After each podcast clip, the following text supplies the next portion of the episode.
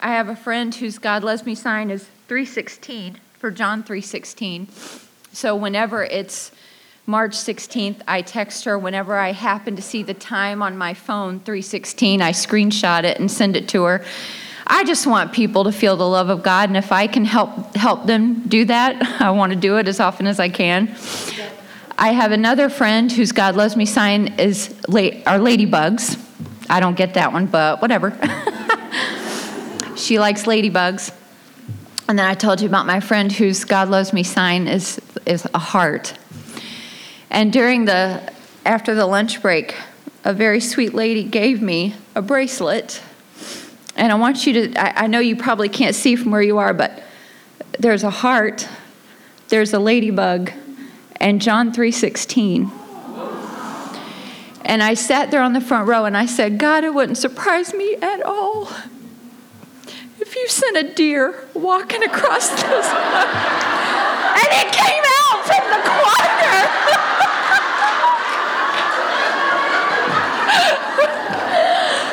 Three of them.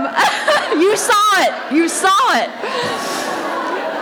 Let me tell you, I, do, I can't even get through this. I don't even, I don't, this is like cool. And then let me share this with you. I, I, had two other blessings today, and I'll cut my talk short a little bit because this is, I just got to look for God working in your life. If you look for Him, He will show up for you so big. I told you about the man who led my parents to Lord to the Lord, and I've never been able to hear anything about him or what he did, and I just keep telling the Lord, please, in heaven, let that man know the gratitude in my heart for him. I owe him a debt I'll never be able to repay. And my parents were saved in a little town called Jesup, Georgia. The pastor's name was Brother Geiger. And down here, uh, where'd she go? I lost her. Oh, she's with the baby. Um, tell me her first name again. Katie? Okay. She, uh, Katie, was born, I believe, in Jesup, but either way, her parents lived there. In Jesup, Georgia, this small little town, it, you'd sneeze and you'd miss it if you shut your eyes while you sneeze. Can anybody sneeze with their eyes open? I know people who can do that. I can't. But anyway, if you if you were sneeze and shut your eyes, you'd pass it if you're driving through that town. Her parents are from Jesup, Georgia. Brother Geiger, who led my parents to the Lord, started his church in her grandparents' living room. I can I just unbelievable what is happening here today. I can I move here? I just feel wow, I cannot believe the and then let me tell you this, and this is such a blessing, and I would never embarrass her for the world. But I have to tell you, I have two very special girls in my life. And when I was here, I don't know if any of you that were here will remember, but my favorite sport to watch or play is tennis. I love tennis. I follow tennis. In fact, my big birthdays are hard for me. So 20 was very hard, 30 was, oh, 40 was going to be a nightmare. And so my birthday is in August. So my husband, knowing, you know, I have a tough time with big birthdays, told me in April, we're going to the US Open for the first time on your 40th birthday. And I was like, oh, so I was really happy about that. Well, the dream of my life is to make it to Wimbledon. I want to go to Wimbledon so badly. One day, one day I'll get there. Every year, I save my change all year long, and we return bottles where I live, so I don't think you have to do that here. Do, oh, you do. So we get five cents back per bottle. So I save all those bottles, and every last bottle that comes into that church building, too, goes home with me. but I return them all, and then I treat my family to a night at the U.S. Open every August. And last year it was the most I've ever saved just from change and bottle money, and it was $463. I was pretty proud of myself. And frankly, I thought I'd get a bigger reaction. But anyway, that's a lot of bottles. But anyway, I, I, treated my family to tickets. There's two girls in this room who have been saving their change for me to get to Wimbledon. On two occasions, they have given me $50, and this morning, I got $100. I am like one sixth of the way there. I can't, I just can't tell you how, what a blessing. And I've been praying. It's Amanda and Adrienne. Back, uh, Amanda's here today, not Adrienne, but uh, they're just amazing. And uh, how sweet, how sweet. Just, I love, I love those girls. I love the family of God. I love being here today. Thank you for everything you've done to make this just a wonderful day. I hope you've been refreshed and I hope you've drawn closer to the Lord. I hope you will from this point out. I know I've heard some things that have changed my life. I could listen to Francie Taylor talk about Cheez Whiz and walk away change. So I'm just I'm just sitting there on the front row like, does she have to stop like right now? oh. But anyway, we're on to the last one, and it's so sad how quickly a day like this goes by, but I have loved being here. I love the Lord. I love the Lord. I, I hope you do too. He loves you. He loves you. He screams it at you. He, when you walk outside today, getting your keys out of your purse and heading to your car, he will be screaming at you, I love you. This is what this is all about. This is for you because I love you. Have you ever had a time in your life where you just sort of lost your bearings a little bit, where you uh, maybe it was a time of grief? For me, it was a couple summers ago when I said goodbye to my mom, and uh, it was just a difficult time. You know, my mom had been a rock through everything that she had endured. And uh, that was in July. We, she passed away on July 8th. We had her memorial service. She, she didn't want to call it a funeral and she never liked graduation service. So I'm like, what are we going to call it? And she's like, just call it the thing, the thing, call it the thing. And then she'd say, and nobody better wear black. I don't want any black. And so we, most of us wore purple because that was her favorite color, or lavender. We, we wore that for her. But in August, just a month later, um, we were preparing to do a Sunday dinner that we have for the homeless people in our town. Our church puts on one of those four times a year. We wish we could do more, but we give everybody a bag of groceries to take home with them. We provide blankets, hoodies, um, hand and body warmers, depending on the time of year it is. We'll do fans that you can spray yourself with water or things like that. Um, just trying to be a blessing to those who are what Jesus referred to as the least of these, and, and then we're doing it to Him because we want to serve people that can't do anything back for us. And uh, we've had many, many of them come to know the Lord. And many of them have begun coming to our church and, and gotten some stability in their lives, which is just amazing what the Lord can, can do if we'll just, if we'll keep our eyes open and, and see a need. And I wish I could tell you the story of how that all came about. I just don't have time. But I, I'm responsible for making sure the meal is prepared and it's good and hot. because when they go to soup kitchens or things like that, they don't get hot meals and they get watered down soup. And it, they're lucky if they get a stale roll. And so we want to make sure we give them a great meal when, when they come and see us. We are their church. My husband is their pastor.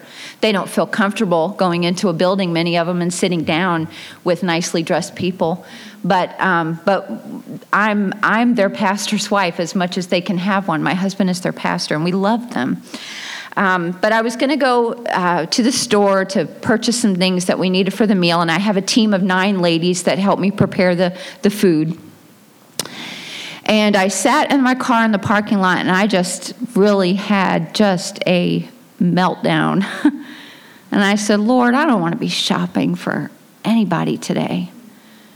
I don't want to I don't want to do this today. I felt like I felt like you took my whole world to heaven. You just took you took the one of the dearest things to me and and I just I don't really and I know, you know, it's the natural course of things. It's your people lose their mothers and I understand that. But I wasn't ready are we ever ready to say goodbye to someone? You're never, you know, I, I tell my kids all the time, you know, I could live to be 150 and I still probably won't be ready to go. But it's, it's hard to say goodbye to people. Even when you've had notice or when you, if it's sudden, it doesn't matter. It's hard to say goodbye to them. And I was reminding God of what she was to me, and, and God just said to me, you know, in my heart, not audible, but in my heart, He said, Wow, I thought I was the center of your world. Well, you are. But, you know, I, I really loved my mom. And, you know, well, you talk about how you love me all the time. So which is it? Was she more important to you than me? Because she's with me, and she would say, Oh no, God is more important. and I had to sit there for a minute and say, Okay, God, just help, help me get back to the center. I, I want to be centered. I want to be aligned with you. I, I don't want this to defeat me. I know how grief can be so hard and and uh, it just catches you by surprise sometimes and and even now some something will happen and and I just you know the tears come and and it's hard to lose them hard to lose anybody but I know that day God reminded me of who who I always said he was in my life God was the center of my world everything to me um, we have something in our solar system can I pull this one off or use another one this one is this okay? It's, it is on. Okay, good. You can go ahead and show that first picture. We have something uh, in our solar system that we refer to as the center of gravity. Who can tell me what that is? It's the sun. This is basic elementary science, but it is the sun.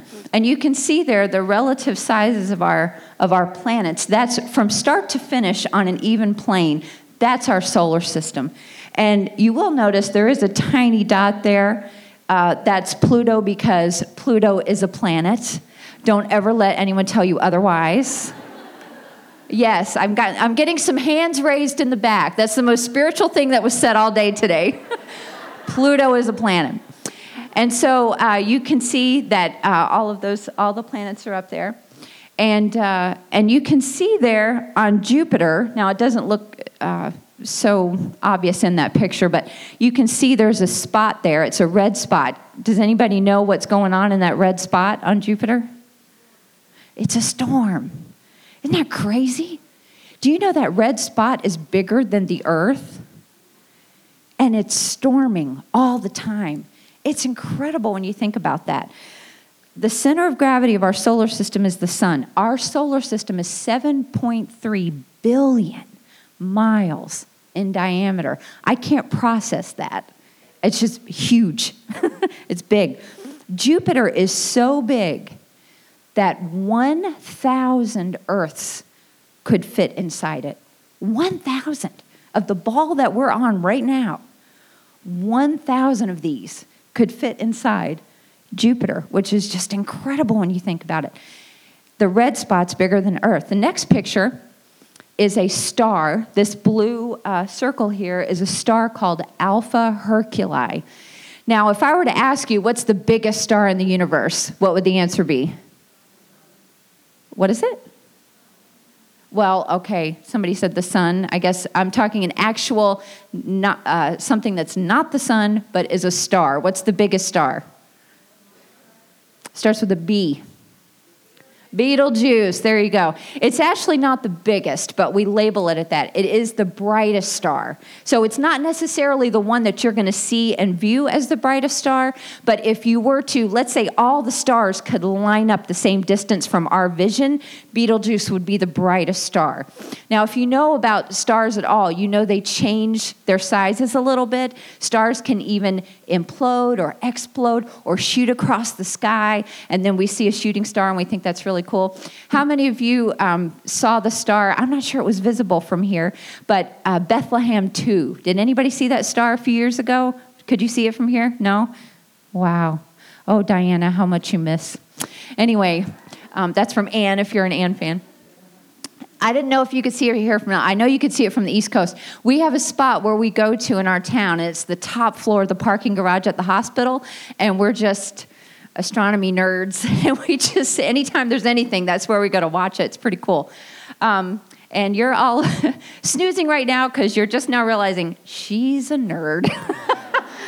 I'm a nerd, I'm sorry.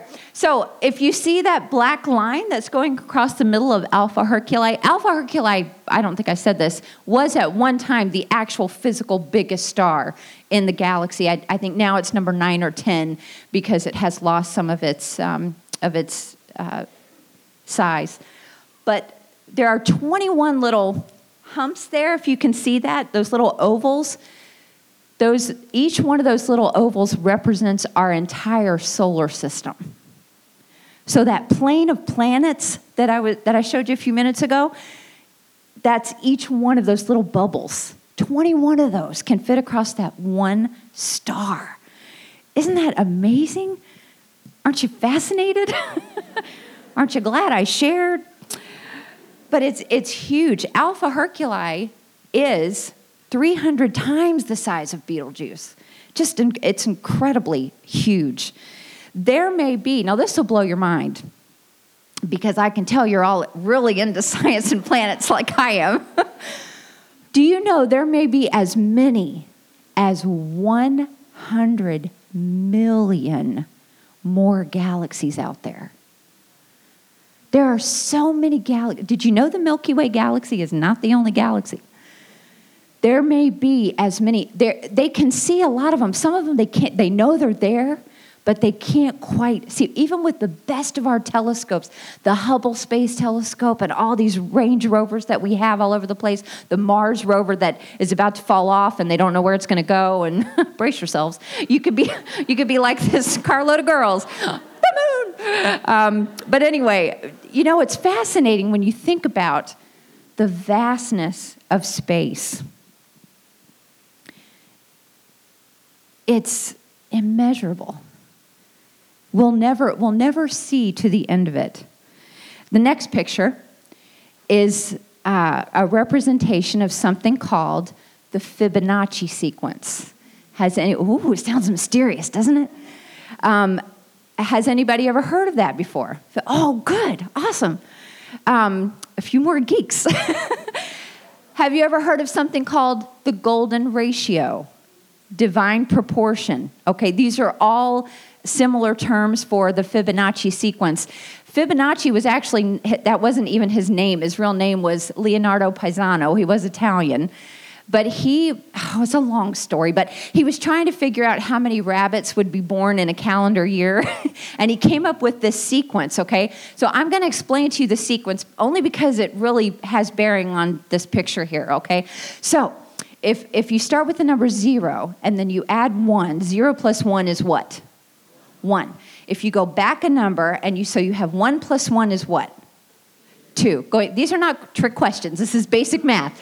Okay, so then you have two and you go back a number and you add those together and then you have three. And then so on. Three plus two is five. We skipped four. Hmm, hmm, hmm. Suspicious. All right, so then three plus five, or five plus three is eight. And then eight plus five is nine. nine. See me after class for extra work? Okay, and so on and so on. I won't bore you with all that because it really goes on to infinity. But he did discover how many rabbits would be born, and he also discovered something else in nature that there are patterns that the great designer put in place to get our attention and to help us focus on him and how he designed things. His proof, way back in the 12th century, when people were still sort of philosophizing these crazy ideas and, and all of these things, Fibonacci said, No, this stuff all equals out. You look at the head of a sunflower. And if, you're, if you know what you're looking for, after a while you'll say, That's the Fibonacci sequence. That's the divine proportion, the golden ratio. Seashells have it. If you look at seashells, you, you can see the sequence. Uh, oh, pine cones. All kinds of things in nature have this incredible se- sequence. Um, hurricanes. Have you ever? I'm from the Panhandle in Florida. I lived there for many, many years. Miss Francine lives there now. You can see when it's hurricane season coming. Oh my goodness, you're just flooded with pictures of swirling hurricanes, and you can see now the the importance or the significance of the Fibonacci sequence in how many of you would say this is the weirdest ladies meeting I've ever been to in my life? I agree. But this is this is interesting. So you can sort of see how it's like the swirl of a hurricane, right? This is a picture of outer space. This is actually the Sharon-Gotti galaxy. So we can't see this with our naked eye, but this is something they can see with with uh, very very powerful telescopes. But you can see how it starts to create a swirl coming back to the center there. And that's what the Fibonacci sequence, the golden ratio, golden mean proves that there is always going to be a center in things in nature. It's, it's always going to go back to a central figure. Now, when you think about, you know, all that information I shared with you in about four minutes, you're looking at planets and stars and the hugeness. And the Bible says that the heavens are the span of God's right hand. How big is God? How big is God? You can't put him in your little box. You can't put him in your little corner of the world. He's so big. He's so powerful. He's so incredible. When you think about where we are and the fact that Earth, this tiny little ball that we're all sitting on, and you know what's crazy? You know, you you got to understand like we feel like because of something called the gravitational pull, we feel like we're standing on this planet, which is what led a lot of people to believe the world was flat at a, at a certain point. Do you know that's a that's a thing again? People are, oh, how ridiculous. But anyways, we but we're actually we're like this. Even right now, we're we're sitting sideways on this ball. Are you freaking out? Are you getting car sick? are you getting planet sick? but it's just amazing how God designed it all with a central force to keep it all together. It's amazing when you think about it, but when you when you consider the hugeness, the vastness of this universe in which we live, and all the uh, creation, the seasons, the change. Don't you love chime change? Because then you wake up and sunrise is like a little bit later, and you get to really enjoy it, and and all of those things. And it's uh, lighter later in the day, so you feel like it's a longer day. I love it. I love time change, but it can make you feel like this. And And you all know that little saying that Horton says when he's considering there's life on that little dust ball. He says, A person's a person, no matter how small. And I want to remind you today all of the things that go on in this universe, everything that God designed to make it go, to be able to put you here in your seat where you're not feeling like you're falling down or even out, but that you are upright. All of those things that God did. It was so you'd know how important you are to Him. It's all for you. He knows what is going on in your world. You may not understand everything that's going on in this world. You may not even understand everything that's going on in your world. You've got to trust the one that does. He put his fingerprint on everything. Everybody, look at your fingerprint. Look at your thumb. You know what you see there? The Fibonacci sequence. You see the golden ratio, the golden mean. There is a divine designer that put that into so many things that we just overlook every day. Earth is the only planet with a history. God positioned us in just the right location to have an existence. We are neither too close to the sun nor too far away. We are just right to appreciate its warmth. But things can happen in this life that make us feel insignificant. The weights of life, comparing our journeys to the journeys of others, can make us feel as though we're in a continuous downward spiral with no hope of a way out. Did you know if there were no gravitational pull and you could stand on the side of the earth directly across from the sun, we know our planet rotates around the sun, right? You all know that? Okay. If you were to stand, uh, let's say the sun is right here, and you were to stand on the earth when it is polar opposite, on the side that is polar opposite from where the sun is in the rotation, and if you were to drop a pin through the earth, if it were possible, again, it's not possible to do this, so don't try this at home, kids. But if you were going to drop a pin through the center of the earth, it would not hit the direct center of the sun. It would be off center a little bit. Does anybody know the reason for that? Because the earth sits on a what? An axis. We're crooked.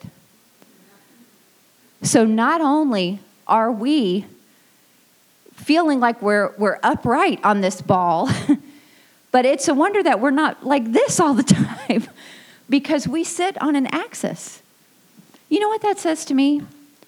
God did not design this world to be perfect, but He did design this world to work. And it works for our benefit. Do you know you can struggle, like I do often, to keep all your little plates spinning you know, like a like a circus sideshow. The plate spinner gets up there and flipping them, flipping them, and one falls off, and then you know, I feel like uh, sometimes I'm good to keep one plate spinning. But God keeps the whole thing spinning. Everything. We never have to worry for one second. Am I going to walk outside my front door and accidentally fall off and be floating around in space somewhere? No. Why? Because He designed gravity to keep you pulling toward this earth. What a genius. Isn't that such an oversimplification? But God is an absolute genius. Isaiah 48 13, my hand also hath laid the foundation of the earth, and my right hand hath spanned the heavens. You thought I was lying, didn't you? It says it. His right hand spanned the heavens. When I call unto them, they stand up together. How incredible is that? When God is your center of gravity, your world will not be perfect but everything can work toward his perfect plan. One thing I love about God being our, our center of gravity, what keeps us pulling for him toward him. You know, we all understand how, gra- how gravity works. I have fallen more than once in my life. I fell not too long ago, and uh, they had just dug up our. We had some millings down in our church parking lot. We were getting a brand new parking lot put in, pavement put in, I was walking our dog and I just lost my footing and I was actually running with him. And I lost my, yes, we take our dog to the church. He's a church dog, okay? And so I lost my footing and I was praising the Lord. There was no more pavement or, or millings down there on the parking lot because I fell on the side of my face. And yeah, it was ugly. it was really bad. So I know what it's like to trip and fall and literally fall flat on your face. I understand really well how gravity works. But you know, if I were to drop this pin a hundred times and I'm letting it slip out of my hand, I'm not going to do it a hundred times, but if I did, would you ever predict that just one time it would go up and never come back down? No. You know why? Because gravity has no repelling force. Gravity only has accepting force. When I fell that day, the weight of gravity did not say, Oh no, we're going to push you back up. no, I fell flat on my face because gravity only accepts you it has no repulsion, it doesn't have that capability. Can you read that verse with me there that's on your handout? It's John 12 32, just a portion of it. It says, Ready? And I, if I be lifted up from the earth, will draw all men unto me. Guess who else in this universe has no repelling force when it comes to you and me? Almighty God. God does not have the capability to reject you as his child. If you could drop to him a hundred times in a row, there would never be a time where he would say, Not now. Or, you know what, you can just stand there on your own. I'm just going to prop you back up and you can figure it out. Never. If you fall to God a hundred times, a hundred times He will accept you and love you and receive you. He doesn't have any repelling force from his children. Well, I can hear you now. You can say, you know, you're kind of speaking a little bit of a foreign language with this whole center of gravity stuff. I don't even know, I don't even, I'm not sure what that means. How do I make God the center of, of what I do? You know, when you go to ladies' meetings sometimes, sometimes they'll have a question and answer time. I'm glad you don't have that here. Can I just say that? I'm glad you don't have it. Um, but some, sometimes you go, and you know what question you always get? And I would guarantee you, if, some, if we had one here, somebody here would ask this question How do you balance your life? How do you, how do you set your priorities? What do you do to balance your life? And you know, it's so easy to say number one, God, number two, your family, number three, your children. Number four, you serve the Lord. Number five, others. And, and you put a list there. And I'm not against doing those things, but let me tell you, let me tell you what's worked for me. Everything I tell you is just what has worked for me. And some things I'll tell you have not worked for me, but it's my goal. but this is something that has worked for me. And you take it or leave it. If, if this is a philosophy that'll help you, great. If not, go back to number one, two, and three if that works for you. But I'm just going to tell you that long ago I accepted God as the hub of the wheel of my life. Which means that with every rotation of that wheel, every start to turn, there is a new spoke that has to feel the weight of the pressure of that wheel, of that bike. And so, with every new spoke that gets pushed with the pedals and, and the wheels start to go, God is a part of that. God is the center of all of that. It's not like I, number one, God, and then I can leave him out of the rest. When God is the hub, the center of the wheel of my life, He's part of everything. He makes everything go. Everything stems from Him. And then you do the next thing. And He is there with you, and He will always be there with you. But number one, how do I make God my center of gravity, the hub of my wheel? Number one, I need to picture my potential life where He is my center of gravity. When I went to college, I knew that I was a very messed up, bitter, angry young woman, and I knew I needed help. And that's one of the reasons I even went away to college, was because I knew I, I needed to change. I didn't know how, but I, I needed to change. So I viewed my life as a wall and I started to label the blocks that I was missing from my life that everybody else seemed to have. Things like security. Um, my, my empty spaces, I had a lack of security, a fear of rejection. You know, when your dad walks out, it's just something that you deal with. I had a terrible fear of rejection. I went away to Bible college and I wanted to remain single the rest of my life. I wanted to go back home to my church and start a home for troubled girls. And my pastor and I had talked about it, and I was just set that that's what God wanted me to do. And then my pastor resigned after my freshman year. and I said, Well, okay. And then I started to try to formulate another plan on my own, and God very quickly told me, No, you're, you're going to spend the rest of your life helping somebody because you're going to need them and they're going to need you. And when I met my husband, I knew this is it. this is it. This is what I'm supposed to be doing. But I had asked God to send people my way to fill in those empty spots of the wall of my life. And you know what? He did. He did. And I can't even go into all the ways just for lack of time, but ask God to help you fill those in. But if you're going to know what the empty spaces are, you have to take a long, hard, honest look at yourself and your weaknesses. And you have to really evaluate and you have to sort of come to grips with why you do what you do and why you are what you are. And ask God to help you fill those in. Number two, I need to go back in time to acknowledge His presence with me at every turn. You know, I talked in my first session about kids doing the math on their parents. And the truth is, there is no perfect home. My goodness, you know, I people have started to ask my husband and I about, could you write a joint childbearing book? And I've said this for a long time. I I just don't see myself ever doing that because here's why. Because every page would be, I just prayed, God, be merciful and make up for my lack. I don't know what I'm doing. And God has been merciful. But you know, sometimes I will hear parents say, I did everything right and I don't know what happened. Well, the truth is, nobody does everything right. So evaluate that. What do I have to do? What do I need to do? A few years ago, I was given a book about a lady named Gretchen Carlson. Has anybody ever heard of her?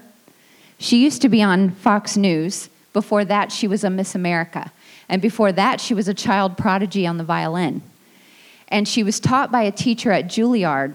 And uh, this is how her teacher began instructing her on the very first day, the very first lesson.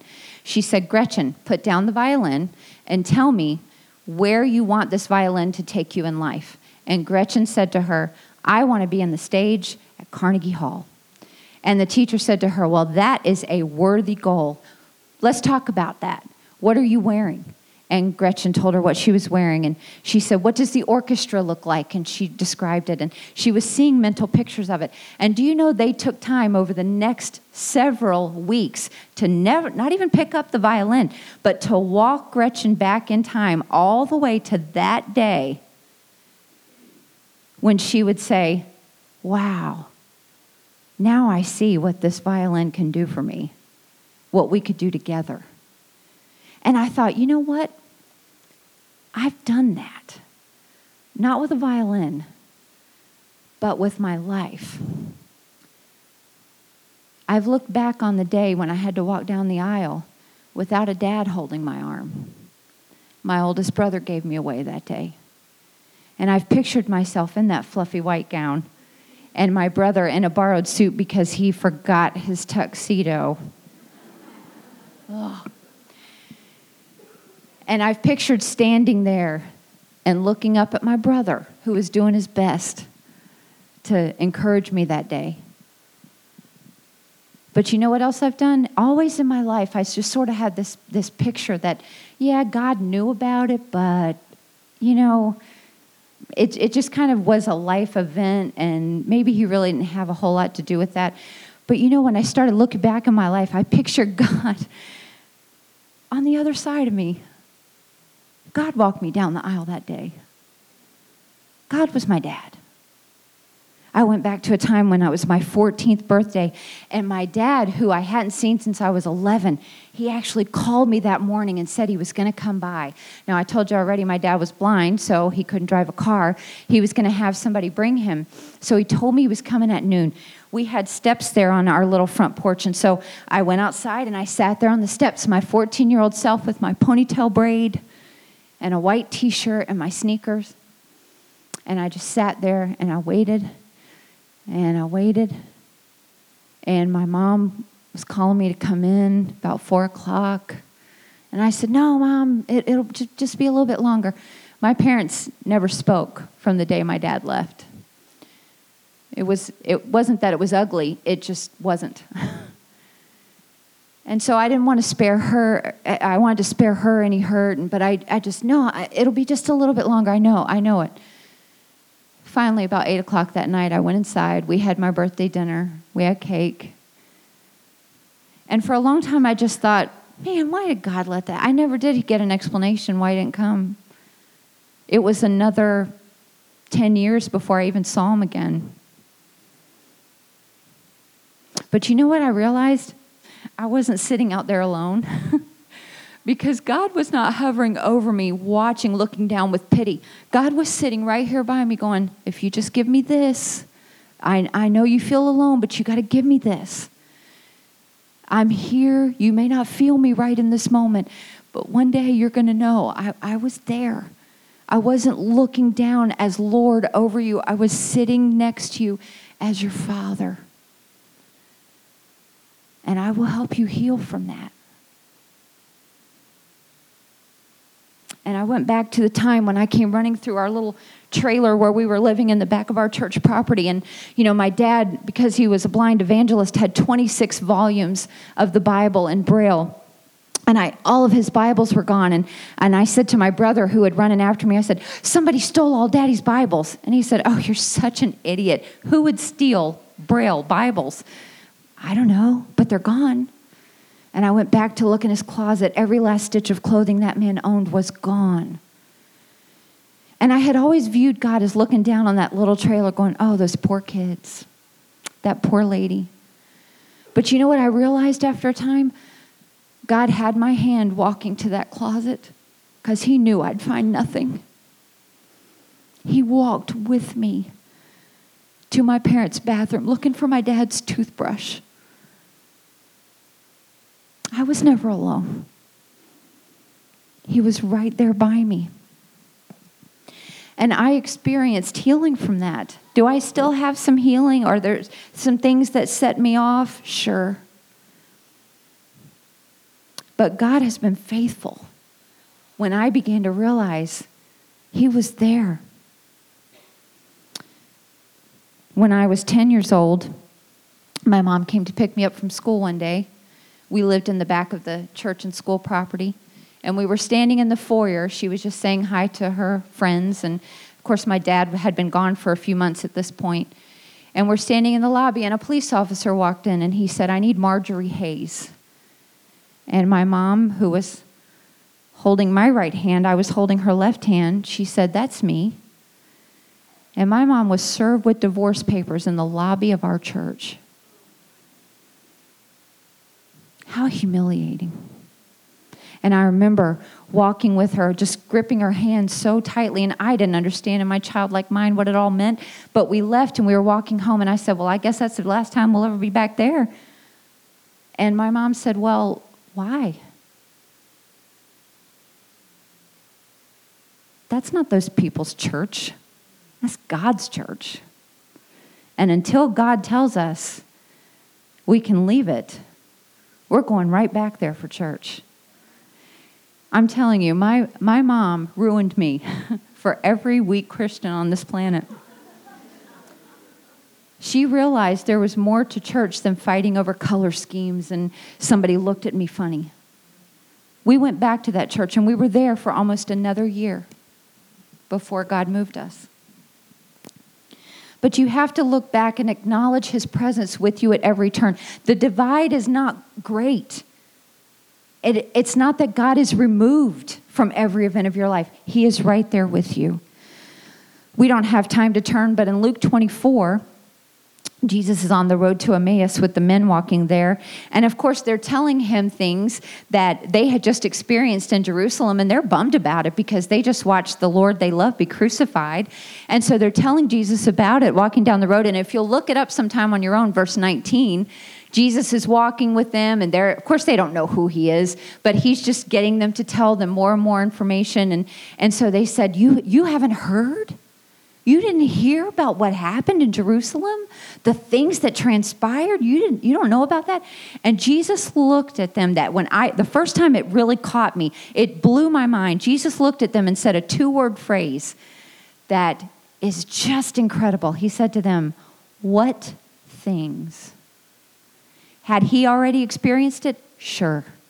Did he want to hear about it from them? Absolutely. What is it that you've had going on in your life that you just think, oh, well, God knows? Does He? Does He know it from you? Don't be afraid to tell Him those things. How do I keep God as my center of gravity? Number one, remind myself God has made a commitment to take care of me.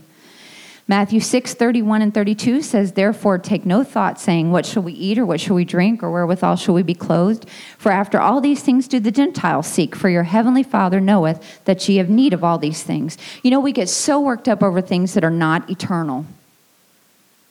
My mom used to say, Don't cry over things that can't cry over you. You know, homes, cars, clothes. These things can't shed tears for us. These things have no emotions for us. You know who cries? People. And we have a whole generation of young people that need us to hit our knees in prayer for them, asking God to be involved in their lives. Number two, understand that the most reliable evidence that I have that God loves me is that I love Him. 1 John 4:19 says, "We love him because he first loved us. We can't initiate love with God. Our best effort will always be just a response. We can say, I love you, God. And you know what he says? Oh, I loved you before you were anything. I loved you with the cross. Number three, I must keep track of the ways God shows me He loves me every day. Psalm 68 19 says, Blessed be the Lord who daily loadeth us with benefits, even the God of our salvation. God has a track record with me, and if you've been His child for even one day, He's got a track record of faithfulness with you too. I have a friend named Rachel who once in a while will send me things and say, What do you think about this book? Or what do you think about this sermon? Or what do you think about this? And she sent me something one day where a, a preacher, a pretty well known national preacher, was saying, Your walk with God every day should be so fresh that it's like it's brand new. And you know, on the surface, I thought, Yeah, that's, that's really, that's good. And then a few minutes later, it hit me, but I've built a life of hearing from Him and walking with Him. He's got a track record with me. Every day I open up that word and commune with Him and talk with Him. I can't let go of all that and be like, it's new because we have a history. He's got a track record. I can count on Him. Yes, should it be fresh and should I want to get new things from His Word every day? Of course, but you understand what I'm saying. You can't act like a baby Christian your whole life. There has to be a deeper walk with Him and relying on the track record He has with you of being there and caring for you. Number four, I must learn to see myself as the one Jesus loves, not the one He tolerates. I'm afraid this is how most Christians, especially most Christian women, see themselves. I'm the one that God puts up with. John 19, 26 says, When Jesus therefore saw his mother and the disciple standing by, whom he loved, he saith unto his mother, Woman, behold thy son. John identified him that way. Jesus never said, That's the disciple that I really love, and everybody else is just, eh. John said, I'm the one he loves. He knew it, he was convinced of it. When John was exiled on the Isle of Patmos, you'll notice if you read that first chapter that he says, I was in the Spirit on the Lord's day. When, it, when Sunday came around, John had church. And you know what? I don't know how many times that happened, but he was faithful to it and he kept track of it. And you know what? It wasn't too long before one day he heard, I am Alpha and Omega, the beginning and the ending and he got a whole book of revelation that we are still reading today. And do you know there is a promise in that book of Revelation? A promise that whoever reads that book will have a blessing. Because John was faithful and believed that he was loved by Jesus Christ. Number five, no matter how perfectly I have been loved, I still need to go to the perfect source of love, Jesus Christ. This is keeping God as the center of everything, reminding myself He's my center of gravity. 1 John 3 1 says, Behold, what manner of love the Father hath bestowed upon us, that we should be called the sons of God. Great families need great love. Don't ever look at your family and say, you know what, we got this. You know why? Because Satan is always on the prowl. He is always, and you know, I understand from time to time you'll hear a preacher say, you know, I'm just not big enough fish for Satan to fry. But you know what my Bible says? It says, be sober, be vigilant, for your adversary, the devil. That's something where God says, I want you to have a wake up call here. He's on the prowl for you, He's your adversary. Number six, I need to let God resurrect me along with His creation every morning, then stay connected all day.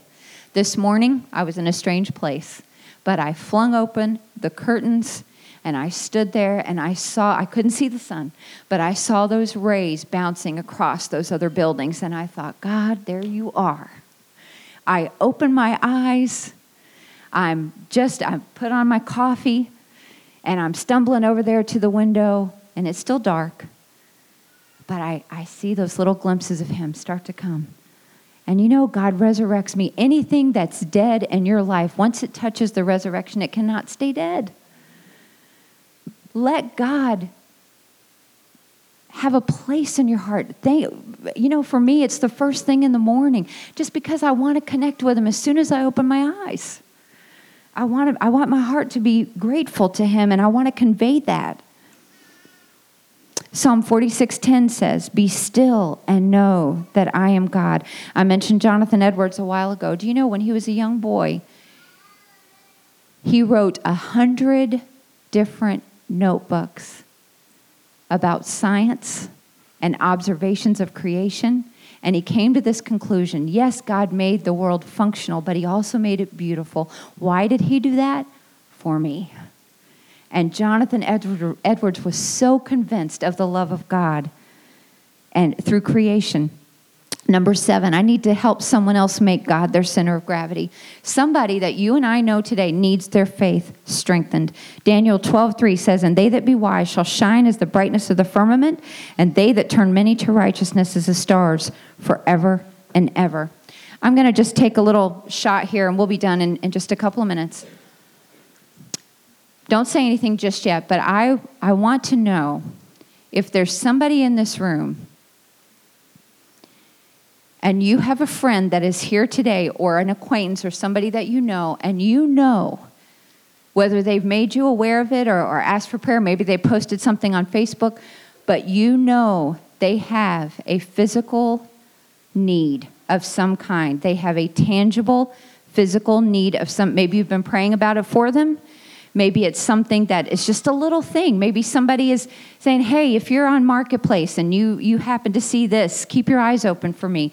Maybe it's something along those lines, but you know of somebody in this room that has a physical need. Would you raise your hand? Oh, there's a lot more than I thought there was going to be. Um, Mrs. Green, who is the person in this room that you know that has a physical need? What is your need, Joanna? Do you feel comfortable saying it? You need a couch. You all live real close together, not too far within driving distance. Does anybody in this room have a couch that you are selling or you are getting rid of in some way, and you would be willing to give it to Joanna Green or, or sell it? You have Lisa, is that you back there? Okay. Um, are you selling it currently? How much would you be asking for it? All right, we're going to do this. Lisa is going to show you the pictures. You're going to see if you like it. And Lisa has two kids in college. So I don't think Amanda and Adrienne will mind, but I'm going to give this to Lisa. I want your faith strengthened today. God has a plan for you. God has something for you. I don't know if you can see what Lisa looks like in the back. She's on the last row back there. But you guys need to connect. I think this is going to be good.